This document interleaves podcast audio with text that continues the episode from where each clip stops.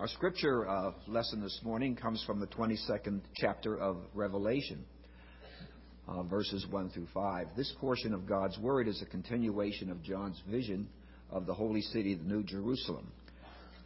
So, hear now the Word of God Revelation 22. Then he showed me a river of the water of life, clear as crystal, coming from the throne of God and of the Lamb in the middle of its street. On either side of the river was the tree of life, bearing twelve kinds of fruit, yielding its fruit every month. And the leaves of the tree were for the healing of the nations. There will no longer be any curse, and the throne of God and of the Lamb will be in it. And his bondservants will serve him. They will see his face, and his name will be on their foreheads and there will no longer be any night. And they will not have need of the light of a lamp, nor the light of the sun, because the Lord God will illumine them. And they will reign forever and ever.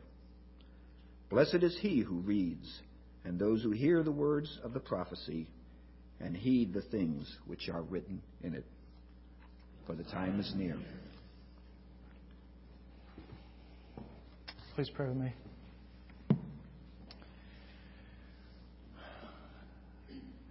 Father, we have been carried to the highest point of the Bible and really the highest point of history. And we're not adequate for these things. So we pray for the ministry of your Spirit now to teach and to lead us. I pray, Father, for the saints that you would feed us uh, deeply upon Christ and upon the kindness of your own heart and intentions. We're looking at your plans for us. We're looking at what Christ has accomplished for his people. We're looking at the future that his blood was shed to purchase. And we long, oh, Father, that you would pour the Spirit out, that we would give the full measure of honor to Christ and to you. And we pray for those who, who are uh, non Christians and who have come into this room, uh, Lord, because you have been mercifully acting in their lives, whether they realize it or not. And we pray that on this day, uh, at the very summit of Scripture, that you would show them the greatness of Christ as your Spirit renews their heart, and that you would give them the gift of life in Christ today, the gifts of repentance and faith, so that today would be the day of salvation for them. We ask these things for your uh, glory and in the name of your Son, Jesus. Amen. Well, I don't know about you guys. I'm on the last page of my Bible. And uh, it's funny, uh, but not unexpected. It's the same point on the last page as on the first page, and on every other page in between, and every paragraph and sentence and phrase and syllable uh, in between the beginning and the end. It's the same message, and the message is this that history is God's story. History is His story. History is the story of God's triumph. Now, when God first speaks for Himself in the book of Revelation, He does it in chapter 1, verse 8. And He does it to identify Himself. And He says there in the very first chapter of the book, He says, I am the Alpha and the Omega who is and who was and who is to come, the Almighty. Now, we're native English speakers, most of us, and when we hear that last phrase, who is to come, we think of that. We're kind of wired because the way our language is structured, we're wired to think that that's a statement about God's future existence. In other words, when God says He is the one who is to come, we were wired to, to interpret that as God saying, I, I'm going to exist into eternity future. Now that is true about God, but that is really not the point of that phrase in the Greek, and I'm sorry I'm doing this to you. But in the Greek, that's a participle, which means that you, you probably ought to translate it this way. Who is and who was the coming one. the one who is coming. And that really captures, I think, the movement in the book. Uh, there's a movement of God coming to the creation that He has made in both judgment and in blessing, first through Christ in His first coming. That's what the cross is, right? The day of the Lord began. The Lord came to judge and to bless first when His Son came.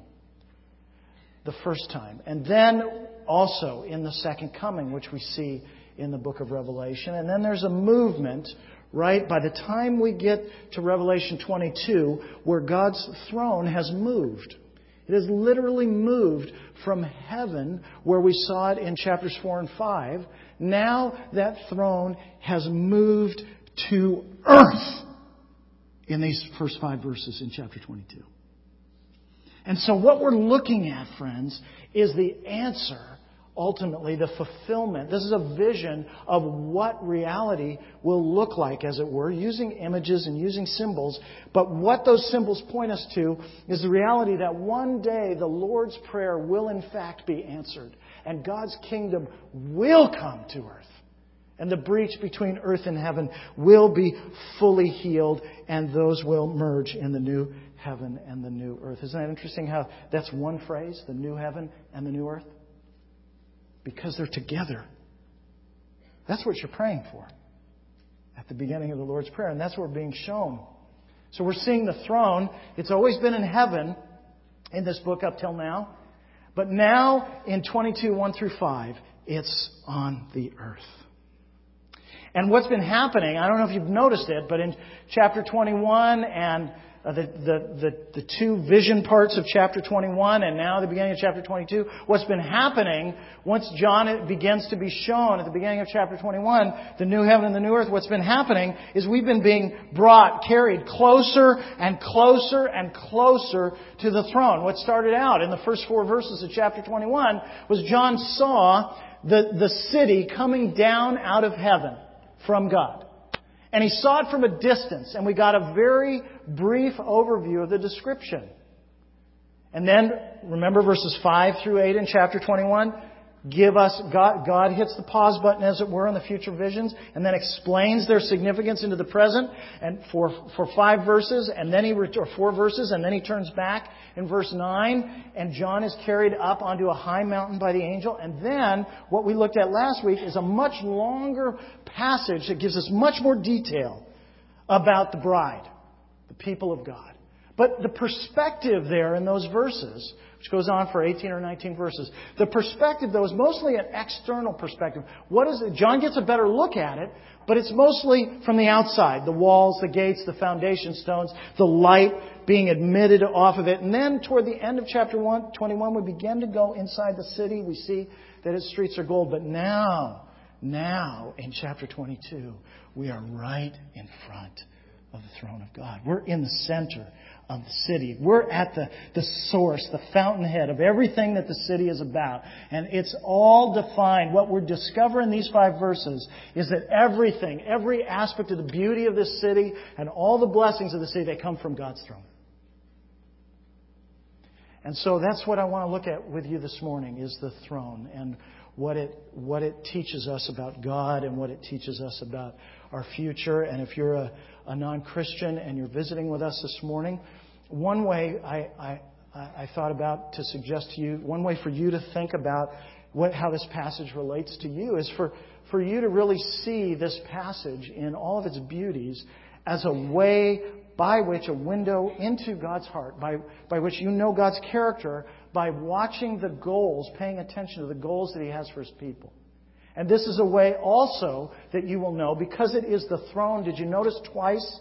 The throne of God and of the Lamb, who is Jesus Christ. This is also then an illustration of the ultimate fruits that Christ's work of dying and rising again have achieved.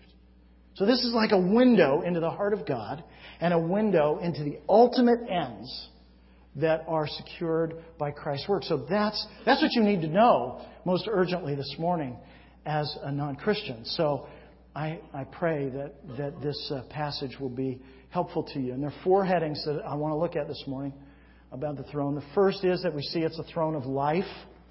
Then we see that it is a throne that honors Jesus Christ. And then we see that it is a throne of love. And then finally, we see it is a throne that celebrates the triumph of God. Let's look first at this aspect of the throne, this theme, that it is a throne of life. And that's really the first impression, isn't it? I mean, when John, what John sees about this throne of God and of the Lamb is that it, it there's just life everywhere. It's just exploding out of these early verses, isn't it? I mean, it's just, there's abundance of every kind. John sees this river of the water of life and it's flowing down the middle of the street in the city.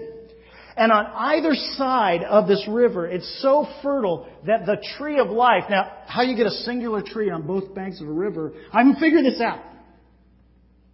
Okay? But it bears fruit. It bears 12 kinds of fruit. It bears fruit every month, and its leaves are for the healing of the nations. There's just life everywhere you look. Abundance and energetic life. And the fruitfulness of that tree is not a statement about the tree, it's a statement about the river that feeds the tree. Right? Everything keys off that river. Everything that you see, all the abundance and all the blessing, key off of. They are fruits downstream from this river. And I appreciated Jonathan's comments so much about our Old Testament lesson because this can't you hear the echoes of Ezekiel 47 in these five verses? That's why I wanted it read. And Jonathan was right. You know, in that, what, what Ezekiel sees, Ezekiel, I'm convinced that John just spent a lot of time in the book of Ezekiel. It is, it shapes so much of the book of Revelation.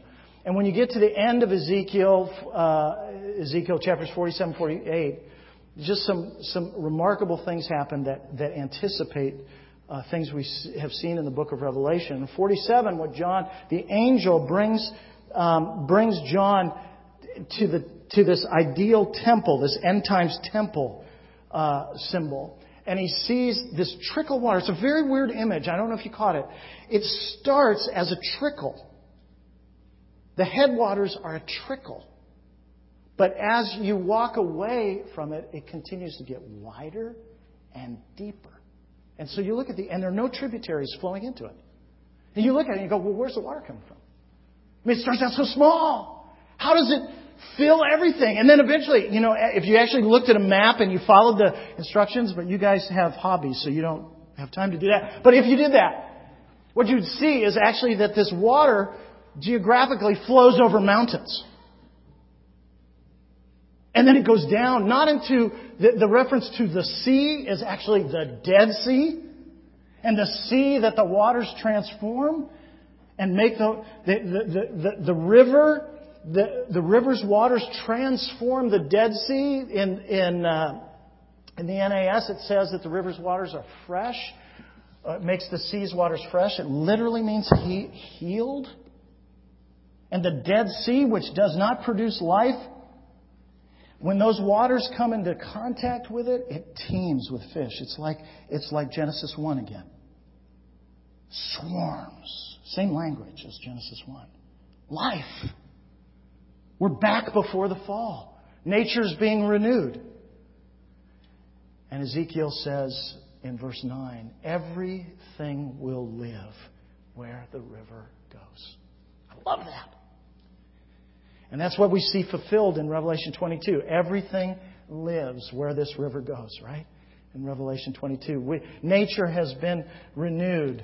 The entire earth has been renewed. And we, we've been returned to the garden. And the reason is because this river comes from the throne of God. That's really the key, is to see the source of the river. It comes from the throne of God and of the Lamb. Now, that, don't miss the symbolism. It's not hard and it's not subtle. Life comes from God's rule, not in rejecting it. Abundance comes from celebrating the rule of God, not by rebelling against it. Fruitfulness comes from a life that acknowledges and celebrates the kingship of God, that acknowledges gratefully the power of God, that acknowledges and delights in the glory of God. That's where life and abundance and fruitfulness come from. Do you notice there's no rebellion in this city? There's no skepticism about the intentions of God in this city. There is no arrogance in this city. And what are the fruits? Joy, energetic abundance, so much fruit and riches, you don't know what to do with them all. That is so vital to see, not just for the future, but for the present, right? I mean, there ultimately, what's true in the new heavens and the new earth is true now. Right? I mean, this, this reality that all of life comes from God and that, that life, life that is in submission to God and in recognition of His work through the Lamb, Jesus Christ, that, that recognition, that submission, that celebration, that is what gives life now too. I mean, this is just a, a fast forwarding of what is already true. Lives that are joined to Jesus Christ, joined to God through Christ, bear fruit. John 15, right? He is the vine and we are the branches, and we bear His fruit. We are brought, when we, when we repent of our sins and trust in Christ, we are literally moved by God's grace. We have passed out of judgment. This happens on this side of this glory. We have passed out of judgment and into life. Friends, do you know that that is available to you this morning? This abundance is available to you this morning. That the generosity of God's heart is flowing just as freely this morning toward you as this vision of the future set before you. What God means to do in your life and in my life is to call us back to that throne. And to bring all the cynicism that we have, all the skepticism, all the hard thoughts that we have about God, all the small visions we have of His purposes, and the way that He enriches life, bring them all to the foot of this throne and repent and acknowledge that we have sought life, we have pursued it elsewhere. We have pursued refreshment and renewal and strengthening from broken cisterns that can hold no water. We have forsaken each of us, whether you are a non Christian or a Christian, right? We do this because sin still dwells in us. We have forsaken the fountain of living waters. God's reminding us what's true here. God alone gives life. You notice what happens. Ultimately, the river's effects. I think the best summary for the river's effects here are in verse 3. It's that simple announcement. But if you've been with God through the Bible and you recognize what where we've come from, right? When verse 3 opens up and says, And there shall no longer be any curse. I mean, if I were Handel, and I'm not, but if I were an opera composer, I would have a libretto, and that would be the only text in the libretto. And we would sing that over and over and over again, and there would be long stretches of contemplation after that sentence. There shall no longer be any curse.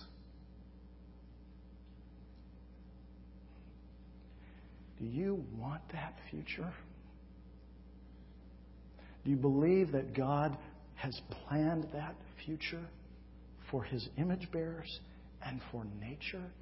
And do you believe that Christ has entered the world, lived, died, risen again, and is exalted to the Father's right hand in order to guarantee that future? There shall no longer be any curse. And this is, this is the summary of everything that will be true about uh, what God's intentions and purposes and effects are in the new heaven and the new earth. And there's two, there's two arenas in which the curse is removed in the future. We've already talked about one, is that, is that nature has been healed. There are no thorns and thistles in the new heavens and the new earth, right? I mean, the curse has been lifted. When, when Adam and Eve sin, it's amazing. The earth is punished. Did you ever notice that in Genesis 3? The ground is cursed. Well, what? It's because, because man was in charge of the ground. And God wants everywhere a man or woman looks outside of themselves to know that there's been a fall. Not just through self examination, but by opening your eyes. And now in the future, right? The curse is lifted. All of creation is healed. The tree of life is there. Twelve kinds of fruit, yielding fruit every month. And those leaves are for the healing of the nations. All because of the river. This vision of creation being healed. But much more importantly is that is that the nations are healed, right? The leaves are for the healing of the nations. This river produces ultimately the healing of the nations. And what that means is not political states, but nations are made up of people. This is talking about mankind being healed. It, what we're seeing, really, is the fulfillment of God's plans for man here. This is what it means at last to be truly and fully human. And there's just some amazing things that are said about our future. This is, this is how God defines what it means to be truly human. Number one, we'll serve Him. You see that? In verse 3, and his bondservants shall serve him. Now, will it not be, I ask you, Christian, will it not be an unending joy to serve a king so glorious, so good, so perfectly faithful, so righteous, so giving? Will it not be an unending joy to serve a king of such glory? That will not be drudgery. That will not be bondage. That will be joy. His bondservants shall serve him. We shall also fully know him. Do you see that? In verse 4 and they shall see his face. Think about the end of 1 Corinthians 13. For now we see in a mirror dimly, but then face to face.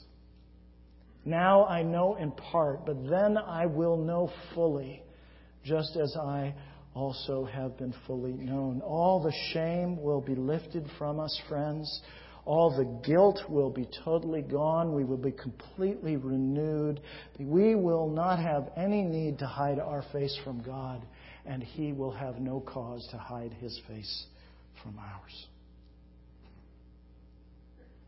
Now, if that doesn't stir your heart, you need to pray that God will give you holy longings.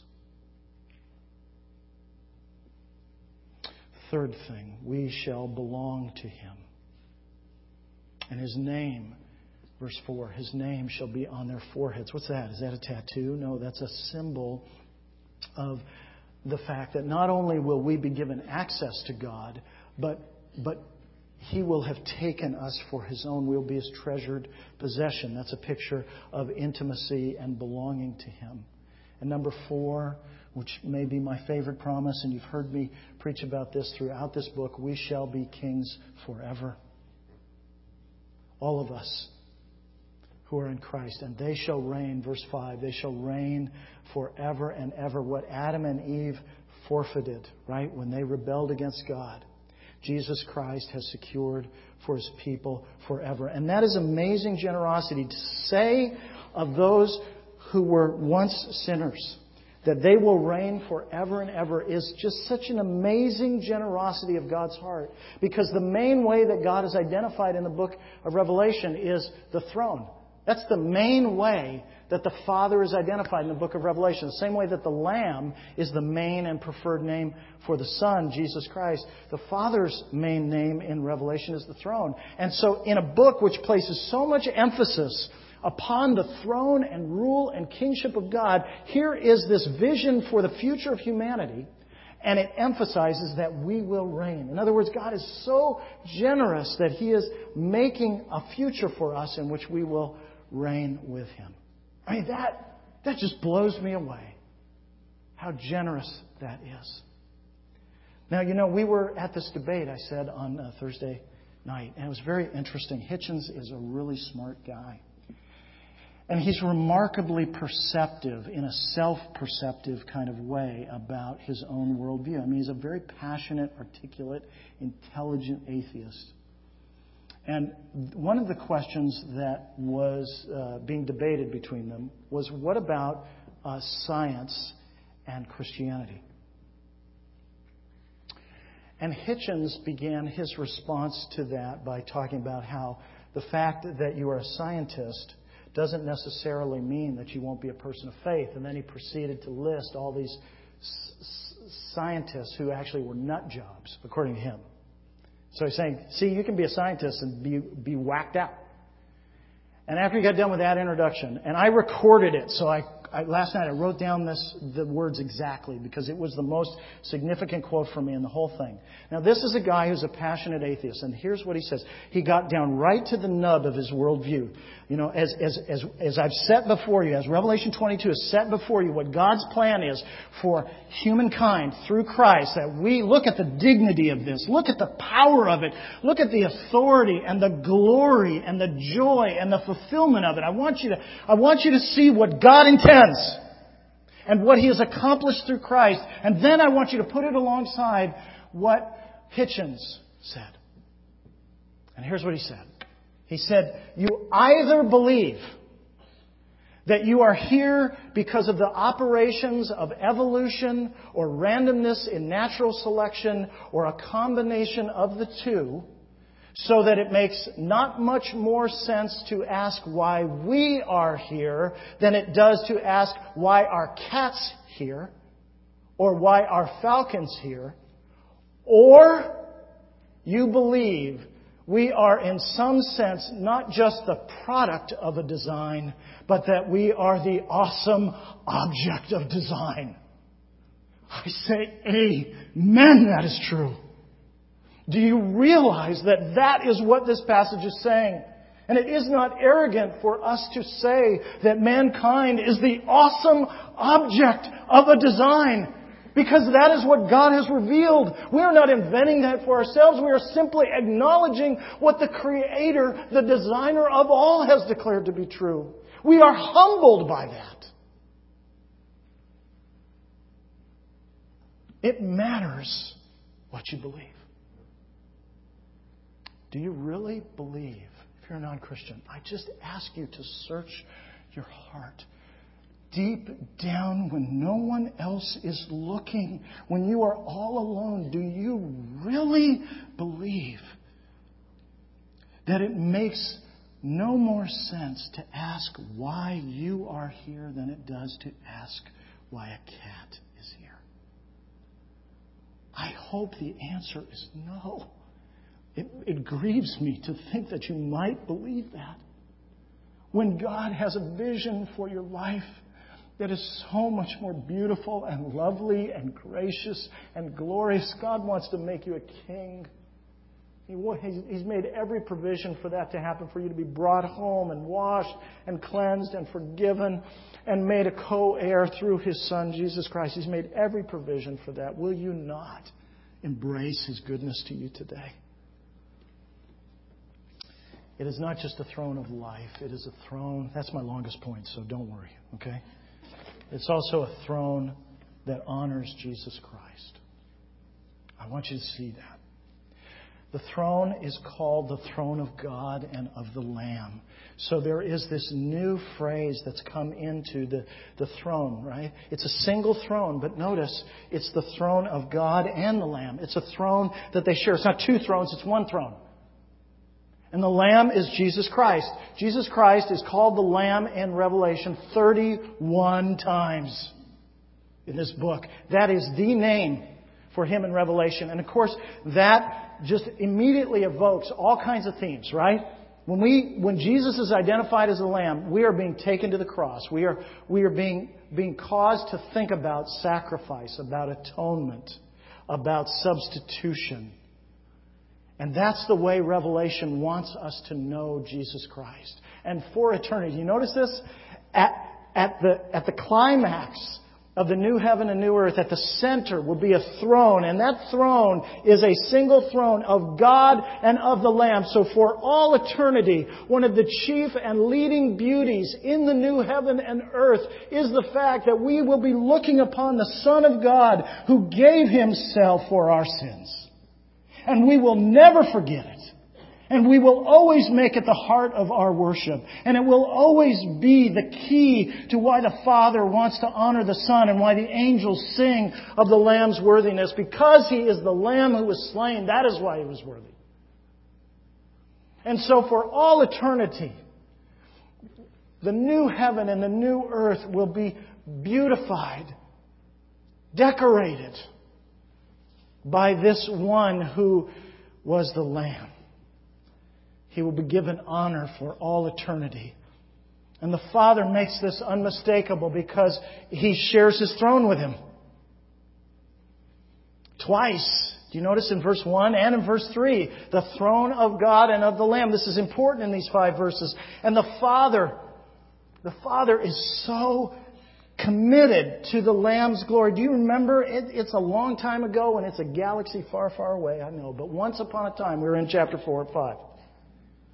And do you remember how those chapters unfold? Those are, the, those are the key panels of this book, those two chapters. And in chapter 4, the Father who sits on the throne is honored and worshiped in heaven and is called worthy by the four living creatures, right? And the elders. And then you get to chapter 5, and the Lamb is worshiped. The Father doesn't say a thing in either chapter, but receives worship in chapter 4, and then gives the book to the Lamb in chapter 5, and, and, and that giving of the book to the Lamb ignites the worship of heaven of the Lamb. And, and the angels, the myriads of angels, erupt and say of the Lamb the very same things that they said of the Father worthy. And as the Father watches the Lamb received that worship, what he is saying is, I agree. This is what I want to be true for all creation. And so we're at the climax of the Father's passion to honor the Son here in chapter 22. He's sharing his throne with the Lamb. Notice in chapter 5, the Lamb is standing. Right? Everywhere else, the Lamb is standing in the book of Revelation. And now he's seated on a throne with the Father. Because the Father is honoring him. That is what that symbolism is. So, what relevance does it have to us? Well, I think a very practical one. First, we need to learn at the feet of the Father. We need to learn what matters. The Father's response to reality is reality. And if the Father has a passion for the Son, and if the Father has a zeal to honor the Son, and if the Father is eager to grant the highest of honors to the Son, the Lamb, then friends, how much more should that be true of us who are covered by that Lamb's blood? Jesus Christ is great. He is magnificent. He is worthy of the highest accolades and most passionate pursuits in your life. There is no equal to Him. You've been covered by your blood, by his blood. He's poured himself out for you, and the Father has elevated him and given him the name that is above every other name. He said of him, You are worthy. And we find it hard to find time for him. We find it hard when we pray to linger on praise. We go straight to requests. We rush by the beauty to bring our grocery list. Friends, we need to learn from that. The Father lingers on the honor and glory of His Son.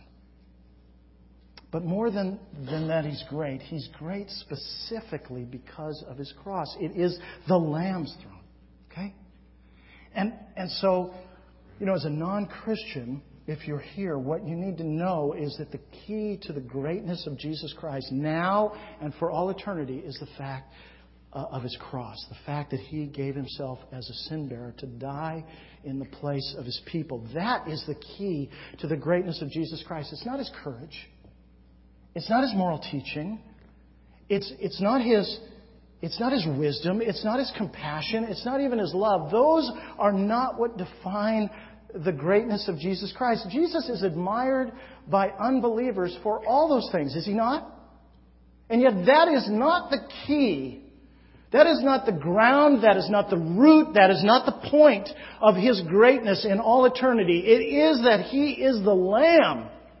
It is the throne of God and not simply of Jesus of Nazareth, but it is the throne of God and of the Lamb who stands as if slain, who holds the book. It is the one who went to the cross. For it is in the cross that all those things ultimately reach their supreme demonstration. It is at the cross that Jesus' compassion is most clearly shown. It is at the cross right? That his courage is most clearly shown. It is at the cross that his wisdom is most clearly displayed. It is at the cross, my friends, where his love is made known to the world. Oh, love the greatness of Christ and love him for the reason that we will love him for all eternity and that heaven and the Father honor him for. It is his cross. That's why Paul says, May it never be that I should boast except in the cross of our Lord Jesus Christ. It's why he stands in the middle of Corinth with fear and trembling and says, For I determined to know nothing among you except Jesus Christ and him crucified. He's right on track. He is right on track with what the theme song of eternity is going to be. And again, if that sounds like godly good to you, I pray that God will give you light by His Spirit to see one loving and dying for those who needed him at the cross and offering himself even this morning through his word to you. The third aspect of this throne is that it is a throne of love. It is a throne of love. And it's a throne of love first because it is the throne of God the Father. It's so important to see you know, sometimes we, we, we get our categories mixed up and we think, you know, the Father is the, the holy and righteous judge. And, and Jesus is the gentle, meek, and loving one. And we live often under a concern that we have disapproved the Father. That the Father has disapproved of us because of our conduct in some way. And we live under a shadow, and that's so unhealthy. And it's so contrary to the gospel. Because, friends, the Father is the author of redemption. It is the Father who is the one who sent his Son into the world. It's the Father's love that sends the Son into the world. John 3:16. Let's go back to Christianity 101 for God so loved the world It's that love that is the fountainhead of Christ's ministry. It's not some dispassionate calculation, some accounting resolve on the part of the Father. When the Bible wants to explain why God sent His Son into the world, where it goes is the Father's love for the world. So when we look at this throne and see it as a throne of God and of the Lamb, we must see love there. We must see this as a throne of love because this is the throne where the idea, the vision for redemption, for our salvation in Christ was conceived, where the resolve was formed, where the plans were commanded. The Father so loved the world that He gave His only begotten Son as a lamb to take away its sins, that whoever believes in Him should not perish but have eternal life. And then, not only was it the Father's love that sent His Son into the world, but it was His Father, the Father's love that sent His Son to the cross. 1 John 4.10. In this is love. The definition language. In this is love. Not that we loved God, but that God loved us and sent His Son to be the propitiation for our sins. The Father's love. And know this about the cross, my friends. The cross, this is so important. The cross does not purchase the love of God for the sinner. The cross, the sacrifice of Jesus, does not cause the love of God the Father for the sinner. The cross is the effect and fruit of that love. The cross flows from a river of love from the Father's throne toward us. Yes, this is a throne of love.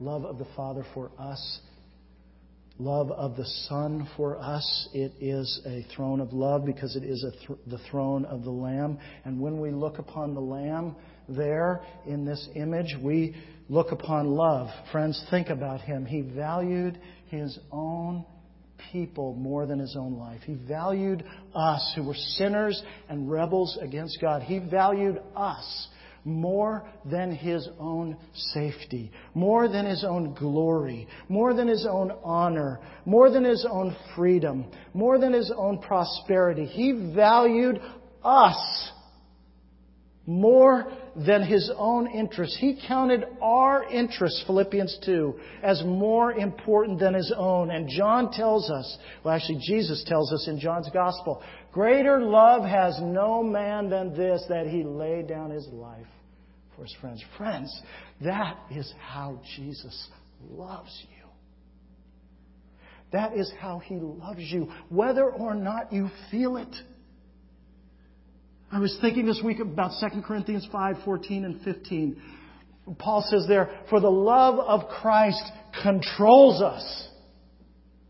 Is that an emotional thing? I mean, I read that. For years I've read that, and I've even preached on that text. And I didn't notice something until this week. For the love of Christ controls us. That is a, a word that talks about just an incredible force that the love of Christ exerts. Now, is that an emotional word? Is that, does it control us only insofar as I feel it? No, that is not a verse about feelings. Because listen to the next thing that Paul says. For the love of Christ controls us, having concluded this, that one died for all, therefore all died. And he died for all, that those who live should no longer live for themselves, but for him who died and rose again on their behalf. All of that happens up here.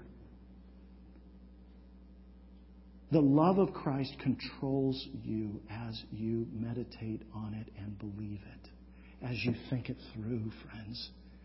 Now, yes, we want our hearts to be in sync with our minds, but not, as, not insisting on that as a precondition to believing in the love of God. Please. It's the throne of love because the Father's throne, it's the Father's throne because it's the Lamb's throne, but there's also our love for God and for the Lamb. This is a throne where we love God finally, where we have been freed to love Him as we were made to love Him, as Christ lived and died and rose again to love us. Have you thought about that? That one of the great gifts of the new heaven and the new earth will be that you will finally be freed to return to God the praise and adoration and love that you want to give Him, Christian but that your pipes are so clogged they can't. Your eyes are so wandering. Your heart is so often divided.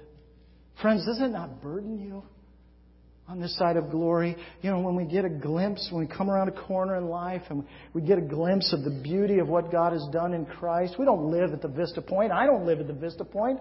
But I drive my car and every once in a while I, as it were, I come around a corner and it's boom! What I'm able to see of what God has done for me in Christ is so much greater than what I return to Him. That grieves me. Does that burden your own hearts?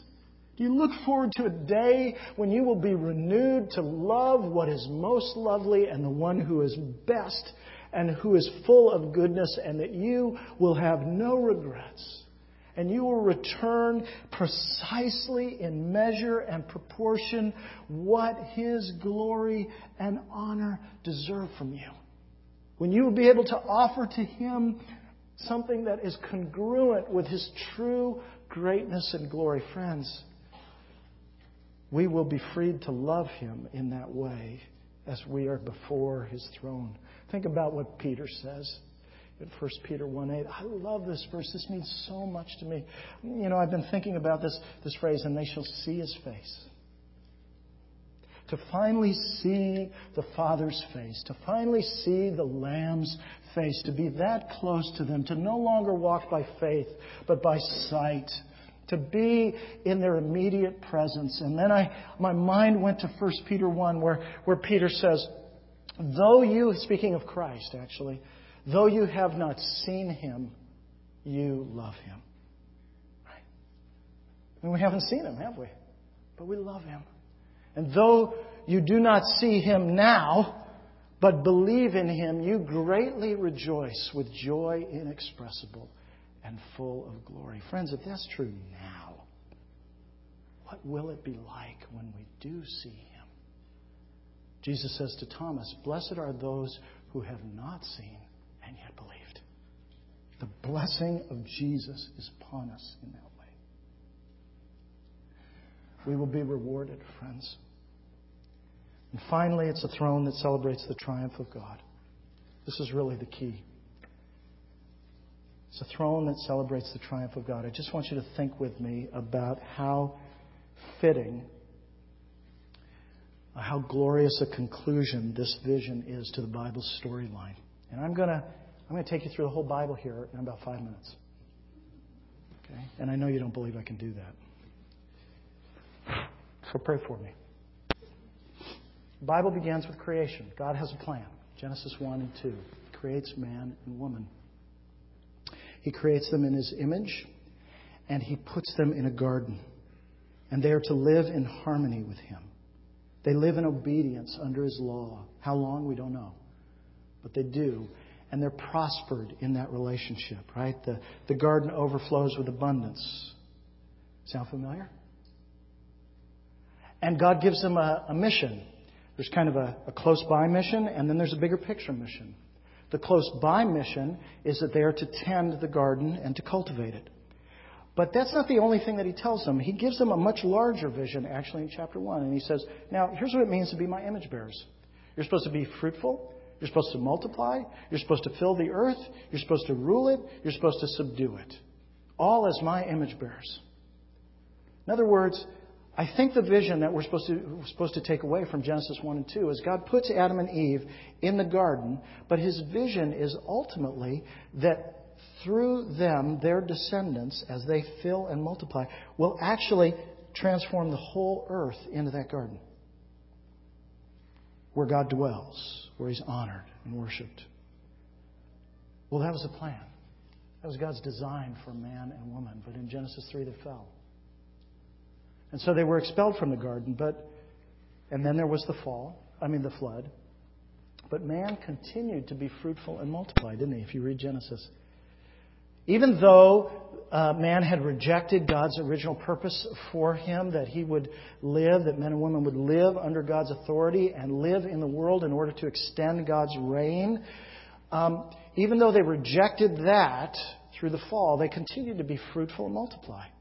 And they continued to fill the earth. And then you get to Genesis 11, which is the chapter about the Tower of Babel. And it's interesting. The men and the women, there's a lot of men and women now. There's enough of them that they want to build a city. They've been fruitful, they've multiplied, they've filled the earth. And so they want to build a city. And when man, apart from God, resolves to build a city, you know what's at the center of the city? It is a tower that they plan will reach to heaven. What's happened is the pride of man has gotten so viral. Here's what I want you to think about this. The pride of man has gotten so viral, their ambition has now risen to the heights of intending to invade or storm heaven. It's not enough to fill the earth.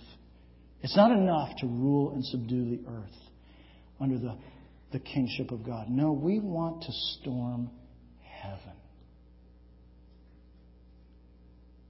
We don't need God. And what does God do? He laughs, first of all. Oh, let me see this tower that you're building. Oh, I am nervous.